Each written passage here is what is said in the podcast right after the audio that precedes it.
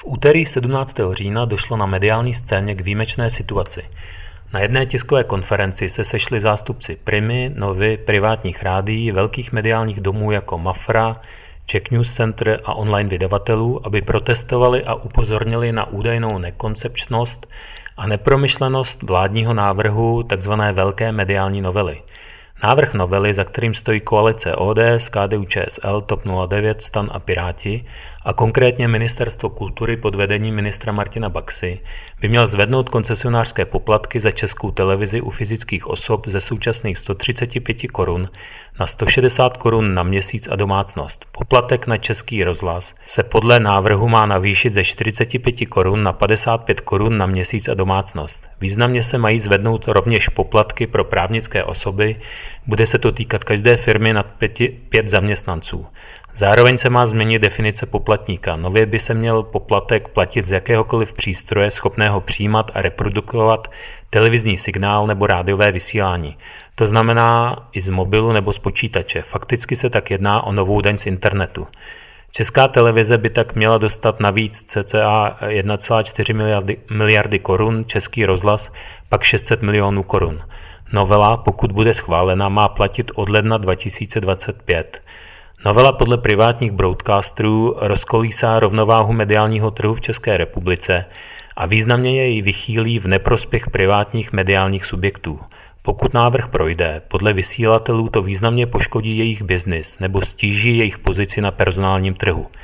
Nejčastějším termínem, který na tiskovce zazněl, byl Bianco šek na cituji službu, kterou v tuto chvíli nikdo neumí definovat a v budoucnu ani vyhodnotit a kontrolovat – Jednotlivé řečníky v pořadí, ve kterém vystoupí, představuje moderátorka.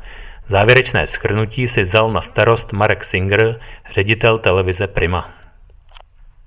Dovolte mi tedy prosím představit dnešní účastníky.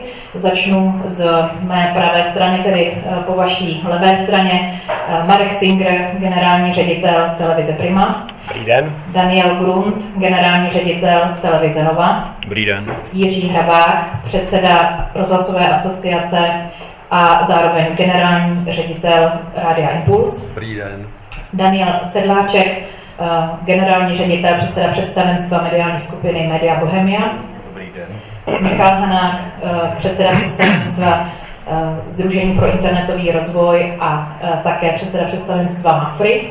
Místo předseda. Místa předseda, pardon, panu předsedovi se omlouvám. Libuše Šmuclerová, předsedkyně představenstva Czech News Center a zároveň předsedkyně Unie vydavatelů. A jako poslední řečník Ondřej Neumann, z asociace online vydavatelů a také zakladatel a ředitel webu hlídacípes.org. Nebudu tedy už déle zdržovat a poprosím rovnou eh, kolegu Marka Singra o zahájení. Díky, že jste přišli. Tak dobrý den. Eh, já jenom ještě doplním, vlastně eh, budete mít to potěšení slyšet každého z nás. My máme bohatou plejádu argumentů, proč je ten návrh v současné podobě špatně a uslyšíte to v nějaké logické struktuře, takže samozřejmě já s vámi budu mluvit o televizích, rádia, online, tak to bude dál. Takže dostanete kompletní přehlídku argumentů, eh, proč v té současné podobě eh, je to velmi špatně. Eh, takže začnu já. Trošku to bude takové napravování některých tvrzení, které pan ministr různě prohlásil. To první, který bych chtěl napravit, eh, bylo řečeno, že ta novela byla konzultována s komerčními televizemi. Eh, nebyla. Eh, nebyla. A samozřejmě myslím si, že to je zásadně špatně, protože bychom pana ministra upozornili na několik faktů, které jsou nepoužitelné a nepřijatelné. Samozřejmě si myslíme, že by to byl správný proces a dokonce existuje precedens. Zrovna jsme skončili proces změny statusu státního kinofondu. Bylo to přesně tím procesem 20 různých stran, které došly ke koncenzu. Ministr, ministerstvo kultury bylo velmi šťastné, že se to podařilo. Nechápeme, proč pro velkou novelu ten stejný proces nebyl použit a najednou z ničehož nic. Zde byl návrh, eh, o kterém se bavíme. Druhá připomínka je, že ta navržená novela v této podobě zasáhne všechny z nás, všechny komerční média v tomto státě, Eh, některá více, některá méně, ale všechny, všechna citelně, tak jak je předložena. Eh, myslíme si, že to zadává i určité riziko z pohledu evropského práva, protože i veřejnoprávní financování má nějaká pravidla, tak jak je to navrženo, jak ten rozsah, tak vlastně ta absolutní nedostatek specifikace, na co by ty peníze měly být použity, zakládají určitého určitou možnost výkladu, že se jedná o nepovolenou veřejnou podporu a to by určitě nebylo dobře. Myslím si, že řekněme po určitých jiných zákonech, jako zákon Google, bychom asi neměli riskovat. Třetí, já jsem po mnoho let uh, slyšel, minimálně posledních pár let slyšel od uh, pana generálního ředitele Petra Dvořáka, a slyšeli jsme to všichni, že to, co Česká televize potřebuje v následujících letech, je asi 300 až 500 milionů navíc. Uh, dokonce na tom nastartoval i ten šetřící program tříletý. A najednou z ničeho nic, během pár měsíců se objevil návrh na 1,3, 1,5 miliardy, bez jakékoliv specifikace, na co ty peníze navíc budou použité.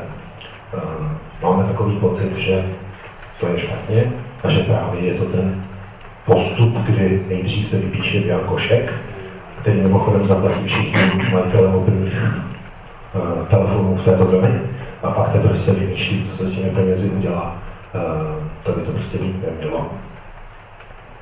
A mimochodem máme čas na tu diskuzi, protože jestliže se nepletu, tak Česká televize má na rezervním účtu 2 miliardy korun, takže máme pár měsíců na to, aby jsme mohli prodiskutovat ten návrh správně. A já předám slovo Danovi. Tak, uh, Marek začal, řekněme, uh, omily uh, pana ministra v připravené novele. Uh, já bych začal uh, dalším uh, je důležité říct, není pravda, že navýšení poplatků eh, pro českou televizi v zásadě dorovnává eh, stav reálného rozpočtu české televize, eh, který, který by měl dohnat to, že se za poslední dobu nenavyšovaly koncesionářské poplatky. Když to srovnám s reálnou situací komerčního trhu, komerční televize byl v roce 2009 zásadně zasažen ekonomickou krizí, kdy celý inzertní trh eh, šel dolů více než o jednu třetinu. Pro vaši informaci trvalo to dobu, celou dobu až téměř do teďka, než se, než se ten trh vrátil do, současné, eh, do, do situace z roku 2008. Přesto za celou dobu Česká televize hospodařila s velkorysým předkrizovým rozpočtem. To je jenom pro srovnání, protože působíme na stejném mediálním trhu.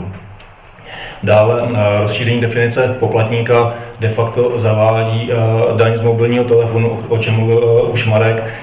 Já si myslím, že tato situace se dá řešit daleko elegantně. Veme si jenom, že uživatelé nebo diváci České televize, kteří přistupují k onlineovému archivu, mohou mít řešen právě specifický přístup.